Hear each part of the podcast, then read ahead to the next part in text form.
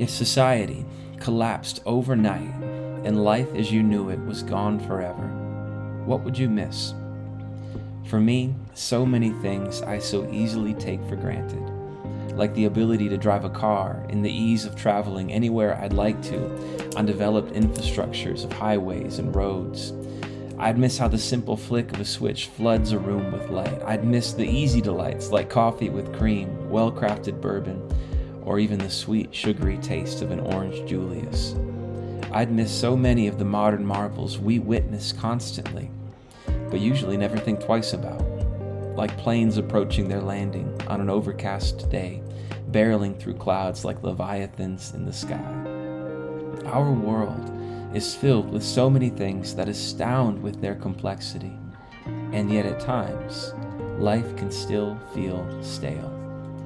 If that's something you felt, Station 11 is the remedy, because it's a novel that invites us to look afresh upon the wonders that surround us, and to see that if life feels stale, perhaps the origins of that staleness lie elsewhere it's a gripping novel, beautiful with rapid pacing and haunting in its approximation of what might have been, or even what one day might still be, what the world lived through. In the end, the question the novel surfaces more than any other rises on the heels of this refrain Survival is insufficient. If so, the question is what makes up the difference? Survival plus what?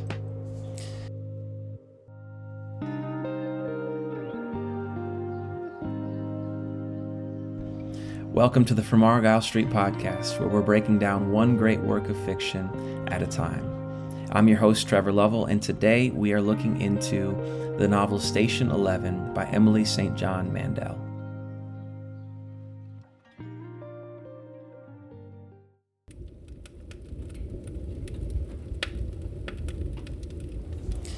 All right, story recap. Let's jump into it. The book is organized into nine sections, with the opening section introducing the pandemic, and then the following sections alternating with pre and post pandemic narration, uh, kind of loosely. So here's a quick flyover of the nine sections. Number one, the theater. Arthur Leander dies during the opening performance of King Lear in Toronto. We're introduced to each main character through his death, as each one of them is connected to him. Jeevan, an EMT in training, rushes the stage trying to save his life. Kirsten is just a child acting in the same play. Clark, Arthur's old friend, is notified of his death, and Clark then notifies Miranda and Elizabeth, two of Arthur's ex wives who play into the story. As the reader meets these characters, the Georgia flu runs rampant in Toronto and the world over, and society's collapse has already begun. Section 2 A Midsummer Night's Dream. Twenty years later, the narrative continues. The traveling symphony is introduced and explained, which Kirsten belongs to. They enter St. Deborah by the Water, a small town in lower Michigan, and learn that things have changed drastically in this formerly safe small town. A prophet has arrived, and nothing seems quite right. After their performance, they leave in a hurry. Section 3 I Prefer You with a Crown. Pre pandemic, the story of Arthur Leander's first marriage to Miranda is relayed. How they meet, how the romance develops, and how it all falls apart. Also, we learn more about Miranda's artistic project, a graphic novel titled Station 11. Section 4 The Starship. The traveling symphony discovers a little girl from St. Deborah by the Water that escaped the town by stowing away in one of their vehicles. Not long after, two members of the troop who were assigned to guard duty go missing. Then another disappears also. It seems they are being hunted. Then, while Kirsten and August are fishing, the entire troop vanishes. They decide to make for the last agreed upon destination Severn City, home to the Museum of Civilization. Section 5 Toronto. More of Jeevan's story is shared here, which primarily centers on his experience just after society's collapse. Section 6 The Airplanes. This section presents more of Miranda's story, in particular her death in Malaysia from the very flu that causes the society's collapse. Uh, section 7 The Terminal. Clark's story is central here as the narrative follows everything that unfolds at the Severn City Airport following the pandemic's arrival. Elizabeth and Tyler are present here too. This is where the identity of the prophet is first revealed with certainty. The prophet is Tyler, Arthur Leander's very own son. All right, so just kind of a quick word on the structure. In sections one through four, you're getting really introduced into all of the different characters. The tensions are rising uh, as things get worse and worse with the troop. Then at the end of section four, the entire troop vanishes, and you're left wondering with Kirsten and August what on earth happened.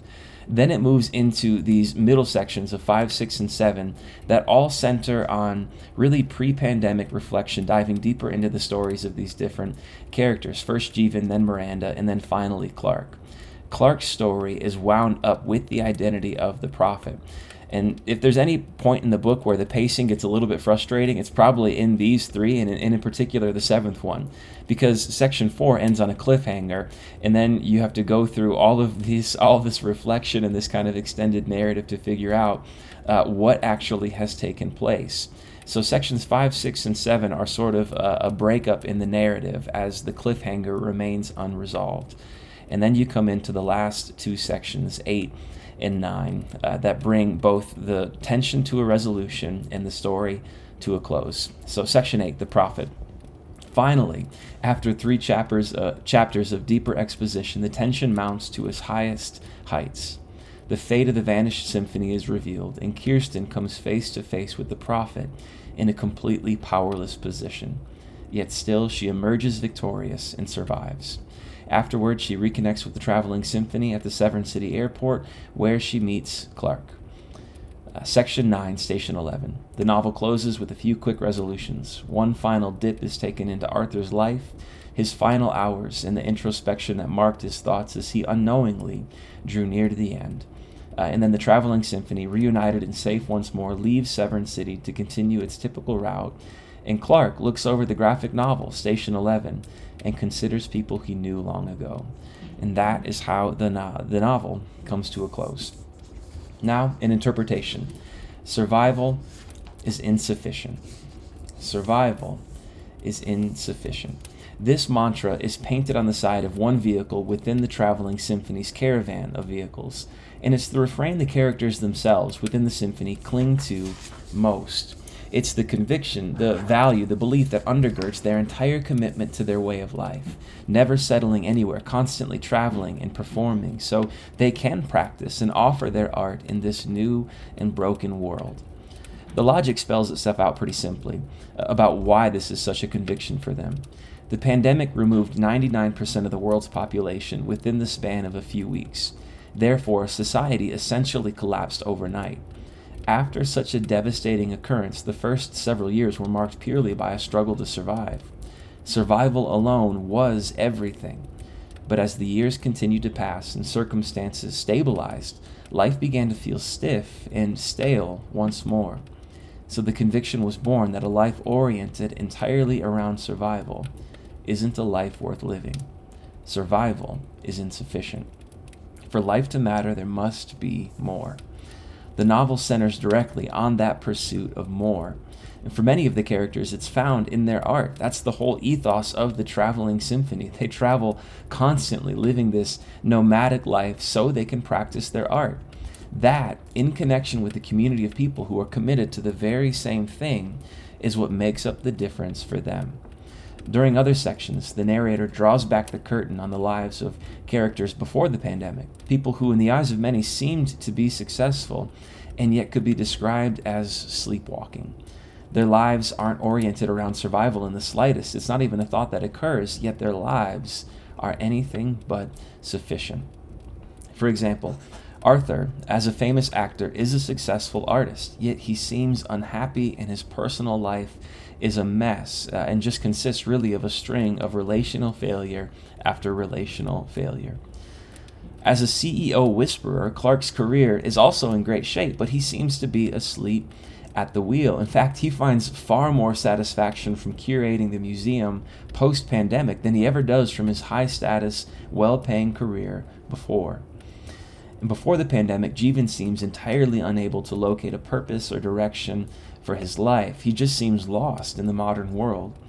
And Miranda is the only one who seems satisfied with life, primarily because of her graphic novel project, Station 11. But her life also strays far from perfect and seems lonely at times. The emptiness and dissatisfaction that marks so many of their pre pandemic lives poses the question to us Is your life sufficient? And if not, what would make it so? At first glance, art seems to be the novel's answer. However, a closer delve into the narratives of characters on both sides of the pandemic seems to express something else. Art can be that which adds meaning to life, but it doesn't have to be. Uh, for example, pre pandemic, Jeevan is lost, but post pandemic, his life actually improves. He marries, starts a family, and finds purpose in becoming a healer, a doctor within his local community. The primary difference between Clark and Jeevan is that pre pandemic, Clark seems successful, yet his life was really and truly empty. Post pandemic, he finds community at the Severn City Airport and purpose in his curation of the Museum of Civilization. And when it comes to Kirsten, she finds these same elements within the traveling symphony relationships and work that infuse life with meaning. Her work as an actress just happens to align with the more narrow understanding of what constitutes art. Post pandemic, survival becomes more difficult for sure, but their lives are still full and enriching as they locate these elements relationships and work. Survival is insufficient. However, if the novel offers an answer as to what makes up the difference, it seems to have less to do with art and more with cultivating meaningful relationships and work, a sense of both belonging and purpose that are wrapped within each other. Or to put it in mathematical terms, survival equals insufficient. So survival plus X equals sufficient, and X equals belonging plus purpose. Therefore, survival plus belonging plus purpose equals a meaningful, sufficient life. That is what the novel offers to each of us.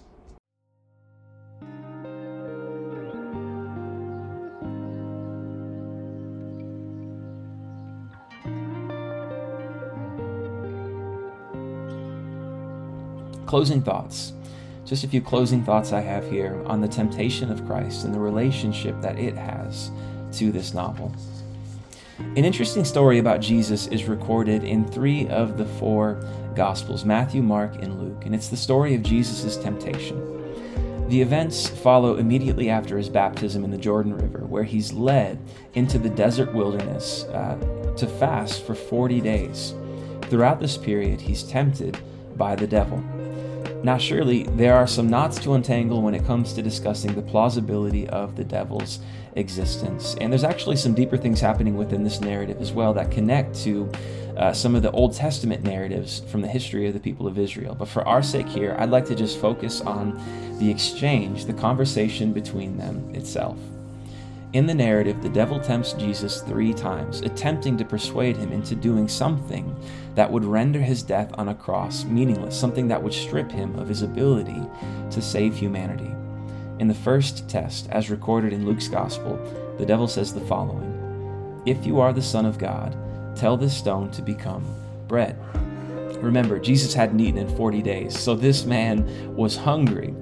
But more than that, his body needed sustenance. And if he was the Son of God, this was well within his ability to do, to turn a stone into bread. Yet he responds by saying the following Jesus answered, It is written, Man shall not live on bread alone. Paraphrase Survival is insufficient. Jesus is quoting from the Old Testament book of Deuteronomy. The passage he's quoting from refers to the 40 years the Israelites spent wandering in the wilderness. And throughout those 40 years in the desert, God provided their food in an especially miraculous manner through manna. These 40 years served a purpose to teach the Israelites, to shape an understanding, to form the conviction within the fibers of their being that survival is insufficient. Bread alone is not enough because survival alone isn't either. Jesus' quote, therefore, says more than what's obvious at first that the fullness of life that is sufficiency felt in the marrow of our bones can only be located in a relationship with God. And so often, when facing the novel's question of what makes up the difference, what makes a meaningful, sufficient life, we turn to so many answers like career and passion, art, marriage, family, community. So many answers that are so good, yet still they seem to fall insufficient. If Jesus' understanding of human nature is correct, then this will always be so. Because even if we attain all of these things, we'll still always be falling short of what we were truly made for.